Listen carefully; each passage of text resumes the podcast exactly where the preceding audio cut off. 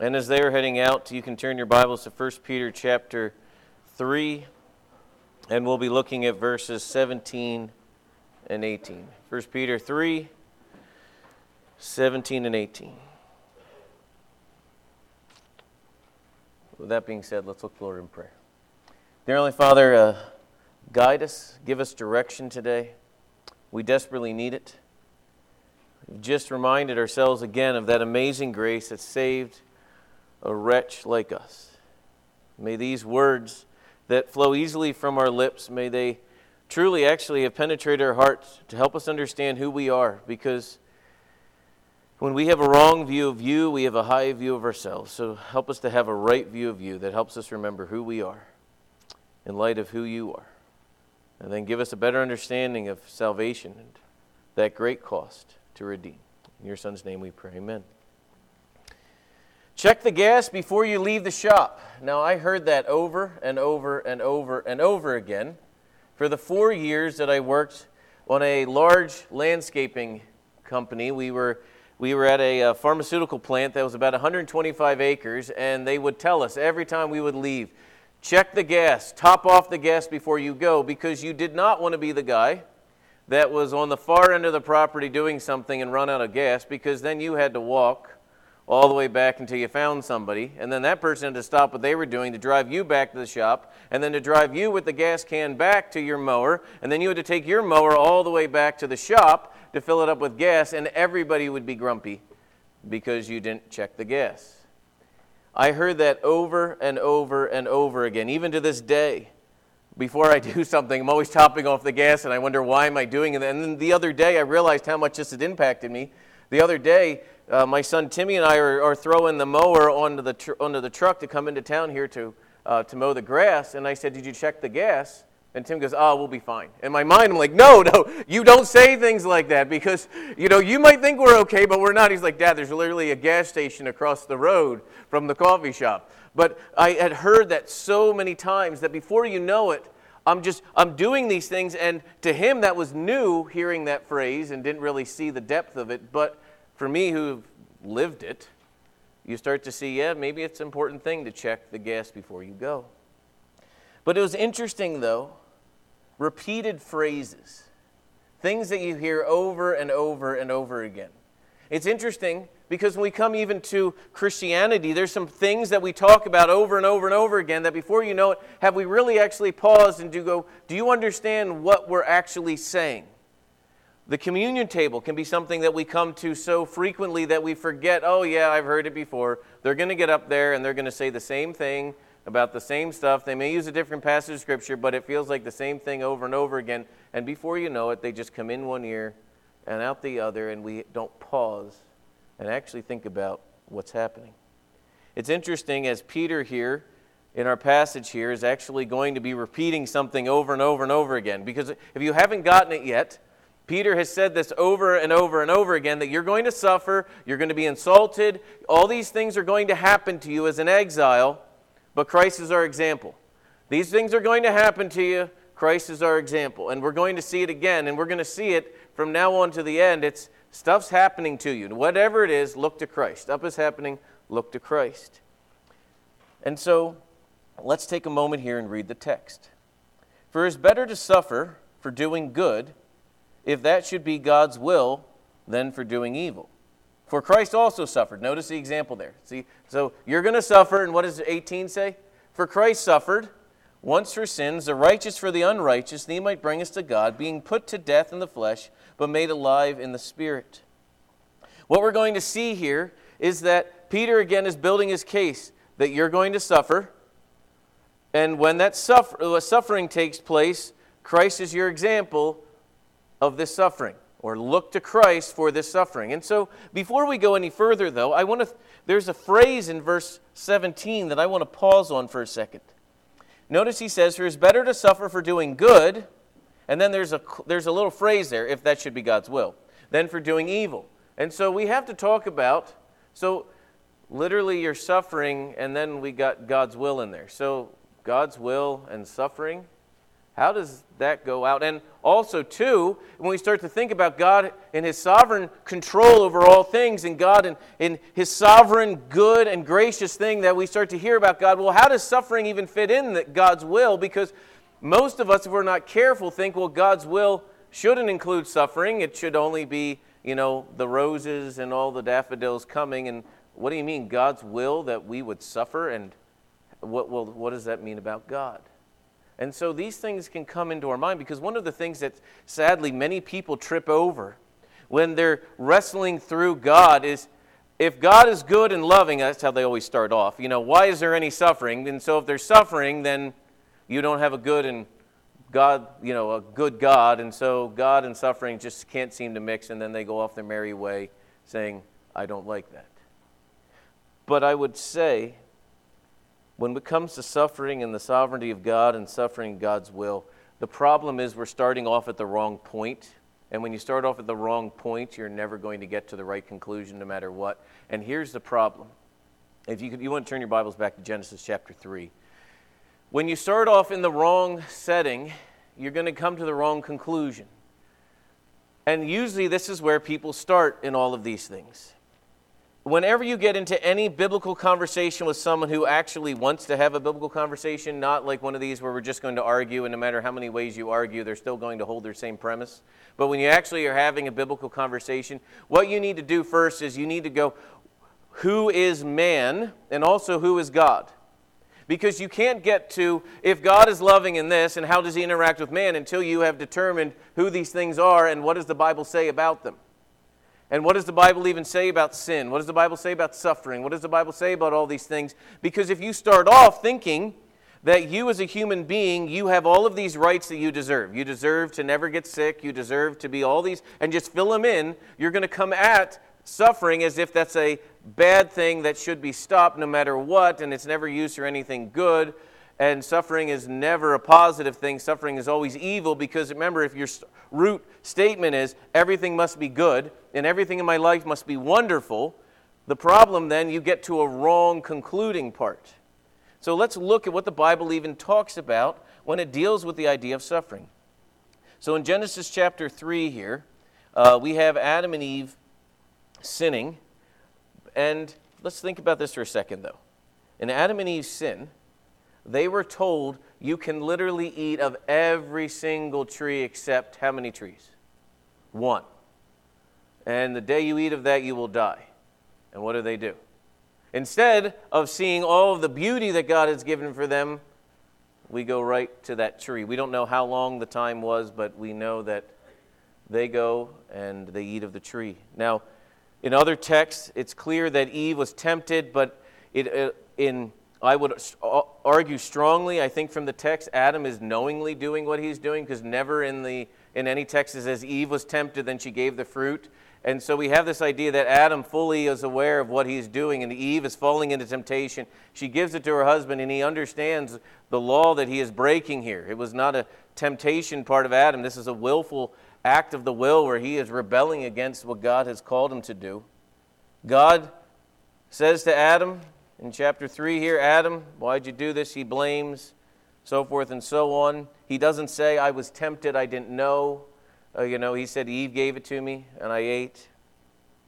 And from the curse here, we see the curse that is poured out on woman. We see the curse that is poured out on man. We see the curse that is poured out on the serpent. And we see from here that mankind is going to die. They will not live eternally. Their days are limited. The curse that is on them is going to cause them to die, and they shall go back to the dust and return from where they go. And in verse 19, by the sweat of your face you shall eat bread, and you will return to the ground from when you're taken out. For you are dust, and dust you shall return. Reminding them that they are created beings. And because of sin, suffering is going to come. This should cause us to wait to take a moment and say, okay, why is suffering here? And the Bible literally tells us because of man's rebellion against their Creator. Suffering is not here because God was saying, oh, I'd love to stop it. He's saying, no, this is the consequence of your sin. And one day he's going to handle suffering and heartache and sorrow, but this is the consequence that is being laid down on mankind because of man's rebellion against God. We have to remem- remember that. That it is not as if man is good and everything else around him. It is the Bible's telling us that man is evil because what we're going to see here that when Adam and Eve did eat of the tree of the knowledge of good and evil, they actually got the knowledge of good and evil, and guess what they found? The, the desire to do evil far outweighed anything else, and they found that they were a slave to that evil. Literally, the Bible talks about the unsaved person is dead in their transgressions of sin. They are a slave to the evil, and they will never go back to good unless they literally have a complete heart change. They need to be born again. And so when they saw that the good and the evil that was given to them, they desire the evil, and that evil only continues on, and that evil desire is passed down all the way through from Adam to us now. So, why is there suffering? Because sin and the rebelliousness of our parents, Adam and Eve, and that suffering and that sin was passed down to us. And so, what does this tell us about man? Man is a reminder that we are in constant rebellion against God. Sin and suffering remind us that we are in constant rebellion against God. And even notice where this suffering is coming from. As a believer here, as Peter's talking to these people as believers, their suffering is coming from other sinful people that have not been redeemed, and that suffering is being pounded on them because we live in a world of suffering. And even when you do what is right, you are going to suffer. And then we have to ask ourselves, what does this tell us about God? Because what this tells us about God is very interesting because God did not just say, hey, you guys messed this thing up. it's your own fault. What did Jesus do? Well, there was a text says, for Christ suffered. He came to earth and entered into this suffering and sent his son into the world to suffer and redeem. But this is the life that we have been called to. I want you to take a moment and turn to the book of Job.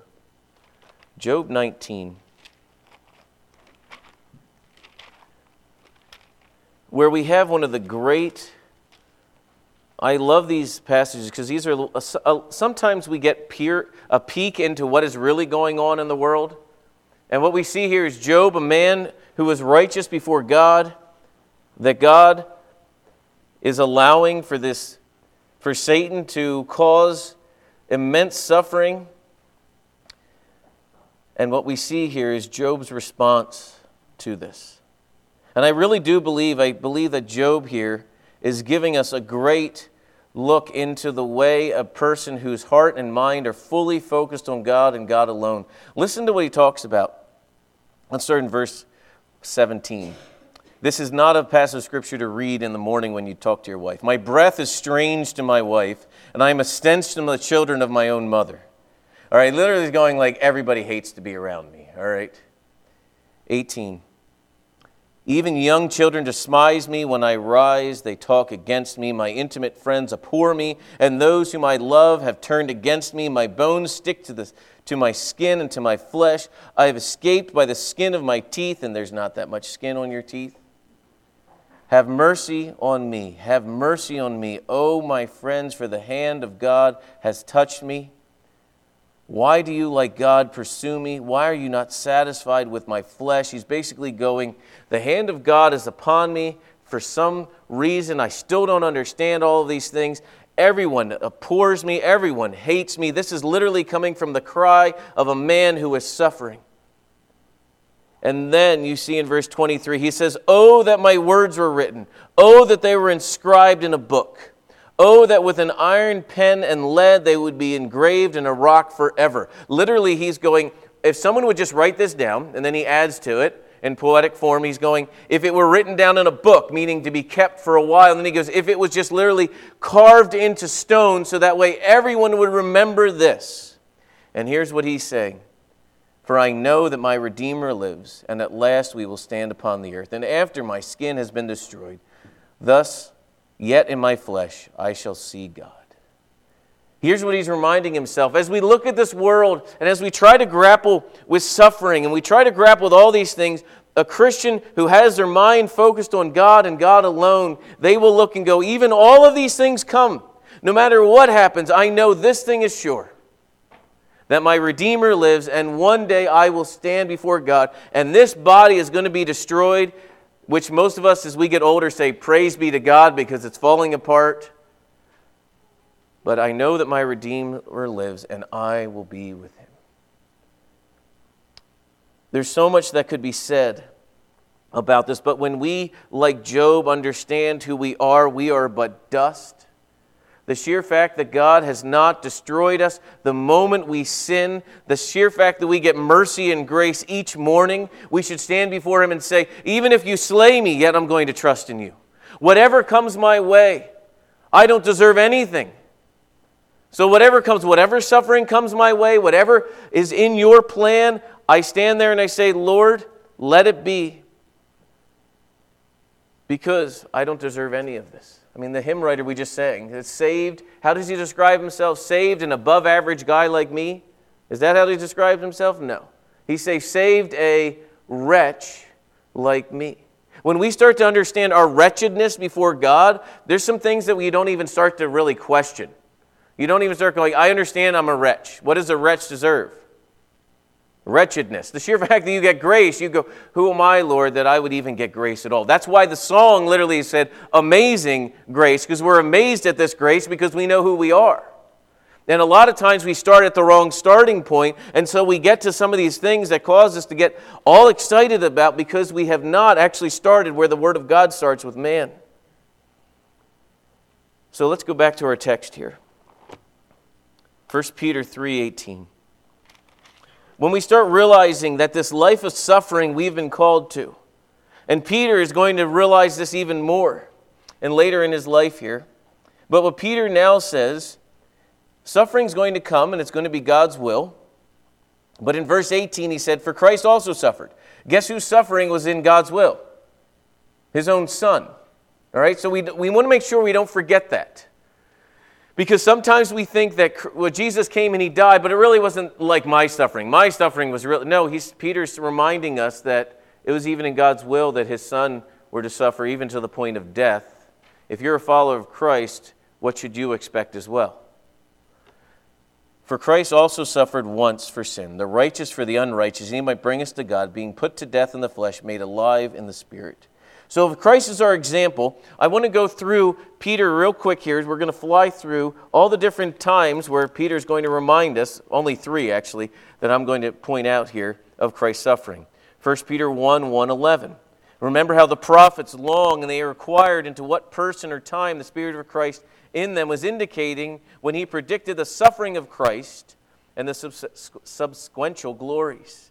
You go over to 1 Peter 2 21 where we see here in 1 Peter 2:21 who through him are believers in God who raised him from the dead and gave him glory 221 I guess that would be better not in 121 for to this you've been called because Christ also suffered for you leaving you an example.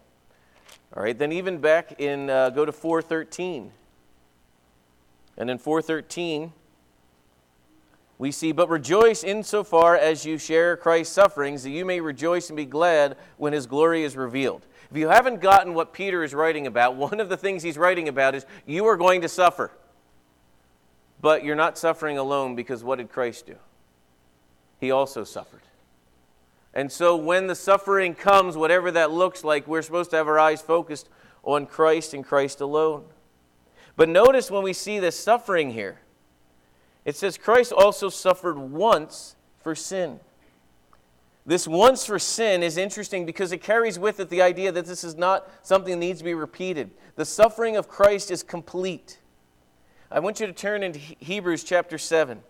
The book of Hebrews is a phenomenal uh, book. I guess every book in the Bible is great, but I think some are, I would say, I guess you can say somewhat better than others, but um, just like one time a guy said, all scripture is God breathed, but when you are on your deathbed, you probably don't want me to read the genealogies to you. You might want to read like Romans 8 or something else like that, but, you know, because this guy was giving him a hard time because he would say, well, this passage is a little better than this one. And he said, I'll let you pick you what you want me to read when you're dying. Hebrews 7 here, 27. Talking about here, which is the great part if you want to summarize all of Hebrews, it's Jesus is better than. And they just He's better than Moses, he's better than this, he's better than that. Jesus came and was better than everything that went before because everything that went before is pointing to Jesus. And now we get to Jesus the high priest. And in Hebrews 7:27 it says, "He has no need like those high priests to offer sacrifices daily." Because remember the high priests were daily offering sacrifices because guess what people did every day? They sinned. And the sin was coming and so the priest would be daily offering sacrifices. And then, even more, the priest would first have to offer a sacrifice for their own sin and then for the people. But what Christ did, he did this once for all when he offered up himself. Christ, here we see in Hebrews 7 here, is Christ did not have to come and once give a sacrifice for himself and then a sacrifice for the people. No, because he was the perfect sacrifice, made one sacrifice for all. Which also should remind us of this the sacrifice, the completeness of the sacrifice uh, if you've been to a Roman Catholic church, you will notice their, their cross looks different than our cross, and the cross in the Protestant world does not have Jesus still on it. And in the Roman Catholic world, there's a strong emphasis on the atoning work of Christ, not sadly, I think they miss the completed work that is there, that he is no longer on the cross. The, the cross was one time, one sacrifice, the sacrifice is complete. And you'll see as we move even further that there is far more than just the atoning sacrifice. The atonement was the beginning of it, but then his resurrection and all of the things that come afterwards, the high priest is no longer, the perfect high priest, Christ, is no longer busy running around giving, giving atonement. The sacrifice was suffered once for sin. The perfect sacrifice. And notice what was done the righteous for the unrighteous. The righteous is Christ, and we are described here as the what? The unrighteous. Again, this is the part I'm, I'm, i want to make sure we hit home. You are described here as unrighteous, all right? It's not described here as semi okay or just sick or something else like that. No, the Bible calls you Christ the just one suffered for those who were unjust or unrighteous. And this is what was needed. You needed that perfect sacrifice. And now, what was this perfect sacrifice to do? For Christ also suffered once for sin, the righteous for the unrighteous, that, and see what the phrase is there, that what? What is to happen? What is the outcome of this? That he might bring us to God. Fellowship with God pause for a second there. Remember in the garden, Adam and Eve are banned from the garden. No way of getting back. Literally, an angel is placed in the way. You're not coming back. There is no entrance back into this garden. The fellowship with God is broken, and we need to have a redeemer. We need to have a way back to God. And what we see here, and it's a really interesting thing as you see mankind, as you watch the, the redemptive story through the Bible, you have little inklings of what this might look like of mankind coming back to God, but you don't see it really playing out fully until all of a sudden you're starting to see some beautiful things playing out in the temple where the tabernacle was established. Because God starts saying, if you want to deal with the sin thing, let me give you my terms. And he starts laying out the terms in the temple and the tabernacle. Guess what they all start pointing to? This perfect Redeemer that's going to come, this perfect Lamb that is going to come. And we see it started in the garden. You see, in the, even in the judgment that is poured out on Adam and Eve, you see it starting, but all of a sudden, as you see the redemptive plan revealing, you see the beauty of the tabernacle, you see the beauty of the sacrificial system to bring us to God. But even that is a problem.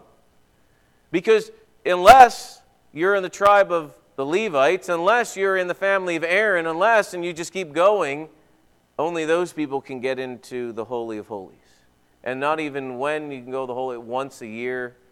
And just to show you the importance of it, uh, if you ever get an opportunity, I love reading through the book of Leviticus and you look at numbers, and you look at all this. When he gives the priest, if you're going to enter in to my presence, if you're going to come into my presence, here's what you do. And it literally goes down to their undergarments, all the way, literally says, as you do these things, here's how you're going to dress all the way to the part that is mind boggling is after you get done your dressing orders, you have this line, lest you die.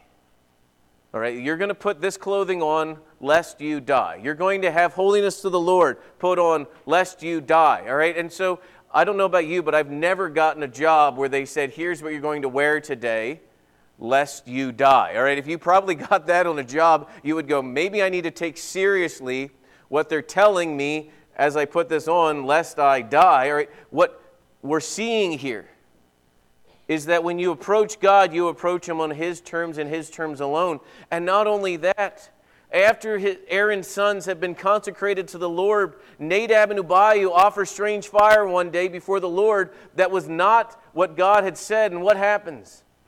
Fire comes out and consumes them, and they're killed. And Moses and Aaron are having this little conversation. And this is what Moses says This is what God meant by those who approach me, I will be regarded as holy.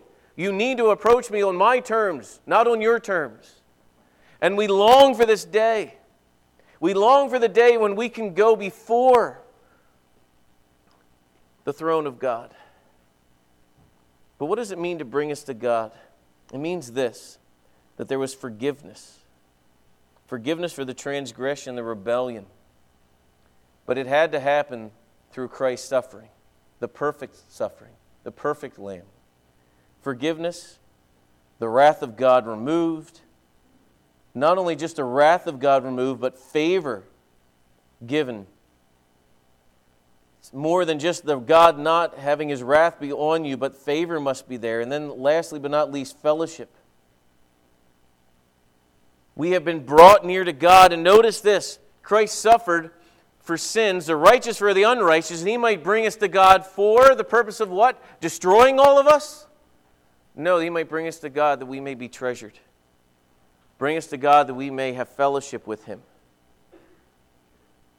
One of the marks of a believer of Christ, one who has been redeemed, it is a desire, a heart's desire to want to be with Him, want to be with Christ. Because when we have been redeemed, we realize there is nowhere else we can go but to Him and Him alone. And so our desire is to be brought to God, and only can we come through the blood of Jesus Christ. Which is interesting.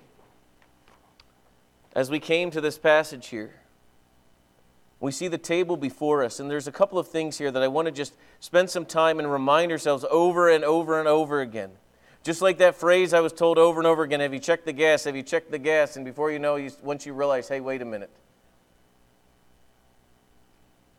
Have we really ever sat and wondered and paused at this great redemption? Because think about this for a moment Christ died for sin. Who's Christ? Perfect, holy he died for sin. He did not die because he was sinful. He died. The sinless Christ died on behalf of sinners. The sacrificial system, as we talked about before, required an animal sacrifice to atone for sin over and over and over again. And that sin sacrifice had to be a spotless lamb. But yet, what was it done over and over and over again? It was also done in such a way that we you got the beautiful picture seeing how gruesome sin really is. When that blood was spilled and the animal literally torn apart, was to show us that sin is not something we can just overlook as just a small infraction. It was sin. For Christ suffered once for sin. What did he suffer for? He suffered for sin. Christ came and was the perfect substitute for your behalf. Allow that truth to sink in.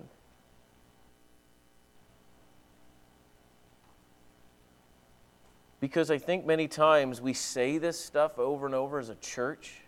We allow ourselves to think, oh, I'm not really that bad. I mean, most of us, you're not really that bad. You know, there's, oh, there's people that are worse than you, right?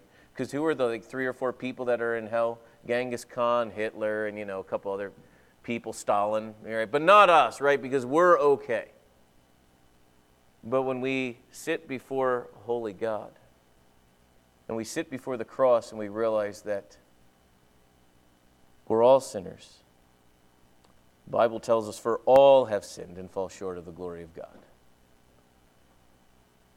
Also reminds us that every single time we sin, the wages of sin earns us death. Every time you sin, you are earning death.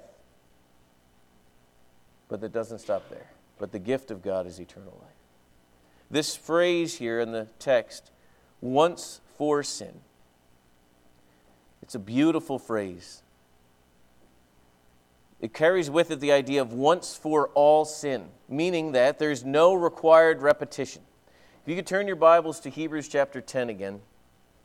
And in Hebrews chapter 10, this is something that is a beautiful picture of Christ. Hebrews chapter 10, verse 11. So if you were to if you were to go back into the tabernacle or the temple, you would find all sorts of furniture all around, but there was one piece of furniture you would not see. That's not a, there would be there are no chairs in the temple.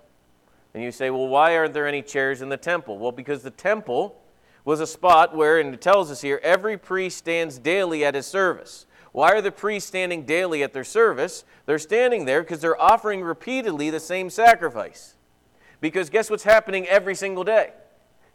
Sin, all right? So what are the priests doing? All right? We're continually offering these sacrifices, all right? Because in these sacrifices could never take away sin. It would only, if you want to call it appease, for the next time it sinned and so forth. But there was no sacrifice that was once for all. And then verse 12, but when Christ had offered for all time, how many sacrifices? one, a single sacrifice for sin, what did he do? He sat down because it's completed. All right, back to our why Christ is not on the cross because what is he? It has been completed. No more sacrifice needs to be offered. Christ, the perfect high priest, came and gave the perfect sacrifice. And literally, what we see here, he is now seated at the right hand of God. And what is he waiting for? Waiting for that time until his enemies should be made his footstool for his feet. For that single offering, he has perfected for all time those who are being sanctified. Literally, this text is reminding us of this. For those of us who are in Christ, there needs to be nothing more done for your redemption. It has been completed. There is nothing more that needs to be done. So, do we rest in that? Or do we keep trying to say, well, wait a minute, let me somehow pay you off for this perfect sacrifice? Could you have made that sacrifice on your own? And the answer is no. You could have never have done it. Yet, be, because of our own sin and our own struggles, somehow we think that we're going to somehow repay God by certain just, we will call it acts of obedience. And He says, I'm the one that's working within you, both to will and to do according to my good pleasure anyway. And do we sit there and do we rest in His saving work? Do we rest in His thing? Or do we feel that we somehow need to earn His good pleasure as if the cross was not sufficient enough to take away our sins and to give us life with Him. Because this other phrase in the just for the unjust that Paul even talks about, reminding ourselves that you, as an unjust person, cannot make yourself just. You need a substitute. You need someone to go between you because there is no way you are getting to God on your own. Because if you were to go before God on your own, you would be consumed because you are a sinner and sin cannot be in the presence of a holy God. And so, at the root of what we're trying to say here today is this this communion table here is a beautiful symbol that should cause us once a month to wake up and to say to ourselves, Am I taking sin seriously? Number two, am I living in the freedom that being saved actually gives the believer, that rest that gives the believer? Because just like Christ rest, I don't need to be out there somehow trying to justify myself and saying that somehow I earned myself before God. Because here's what happens all week long, if we're truly honest with ourselves, we sin. Some of us think we're sinning more than others, but you all sin. And how many sins do you need to be to be a sinner? One, all right? So whether you think you had a phenomenal week or not, I would just say you probably have not read enough of God's Word to realize that almost everything you do, and I don't even know if I'd even argue with myself, probably everything we do is just caked with sin. All right? And before you know, you look at the end of the day and go, What a wretched person I am. And then we, in our minds, we start going through, all right, you know, it was, I lost my temper with this thing, or I got angry with that, or I was short with this person. I wasn't openly honest with this thing. And before you know we start listing and we're just like, I am just terrible. Well, so what I'm going to do then is tomorrow, I'm going to do a better job so God's happy with me. And so I was really bad today, and so I'm going to act better tomorrow. And what did we just start? You just might as well just go works based religion, right? Because you're going to work your way this way tomorrow, right? And you're going to do a couple good things because remember, we all like to make our own justice scale, right? So if we kick the dog one day, you're supposed to read an extra chapter of the Bible this day, and guess what it does? But what did we just see here? Christ came and paid the penalty for all sin.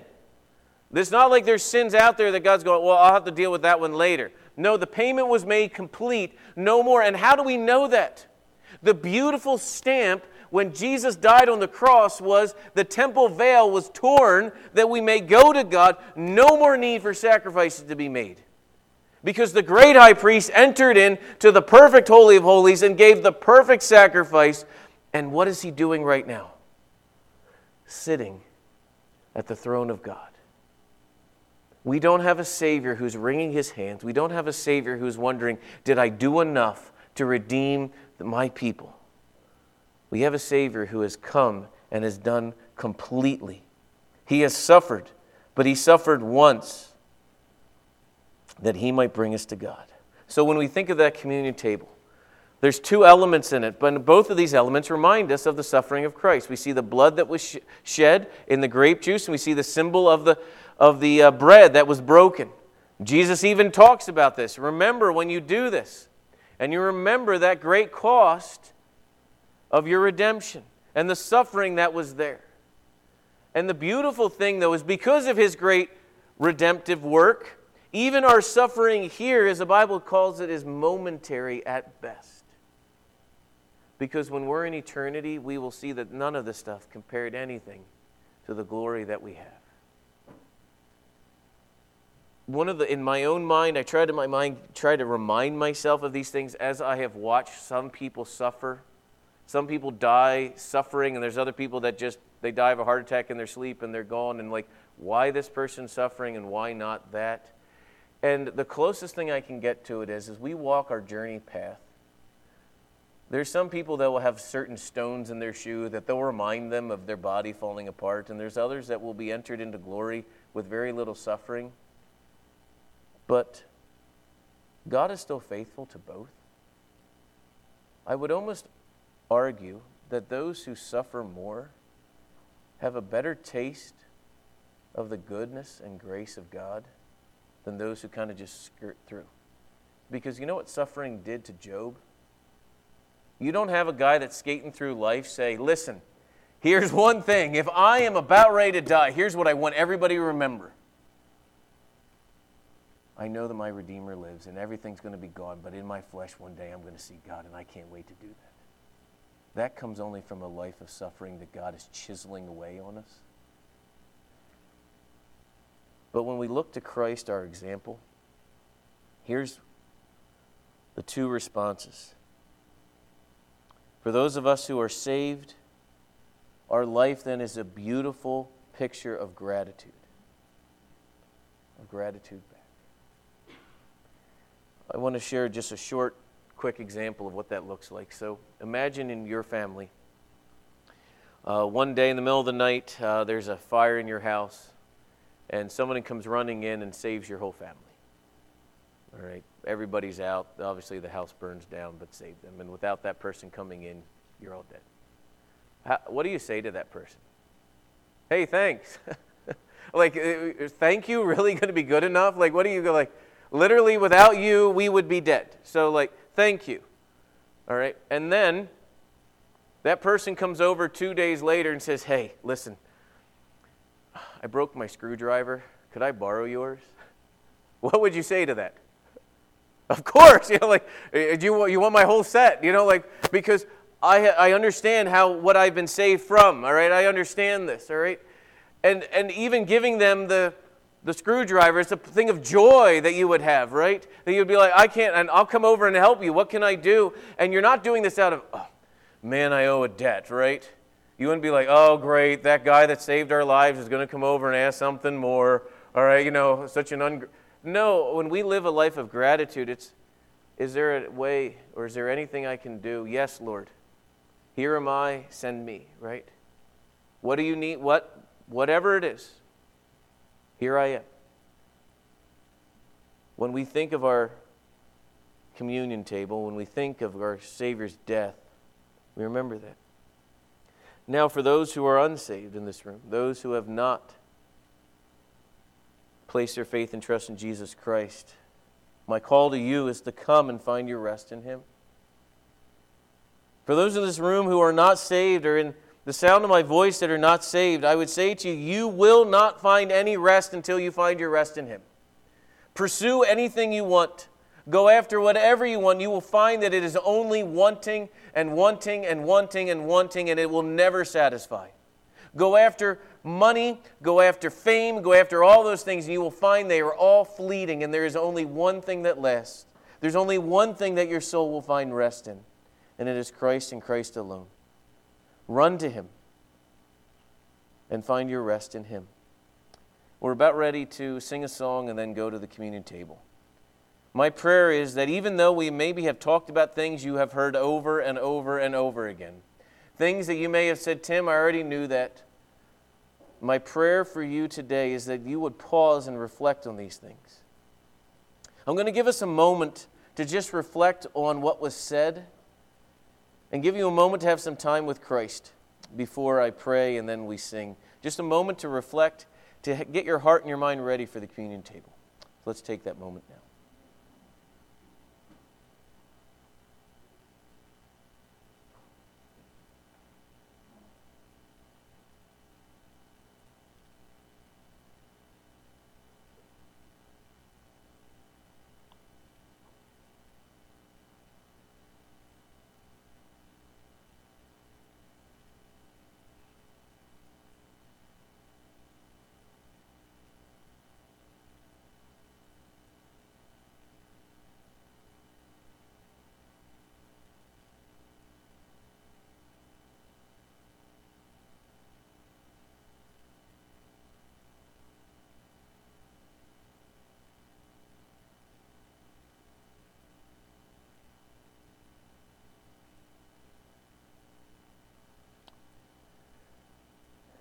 Prone to wander. Lord, I feel it. Prone to leave the God I love. So take our hearts, Lord. Take and seal it. Seal it for your courts above. We ask these things in our Son's name we pray. Amen. You could stand with us as we sing.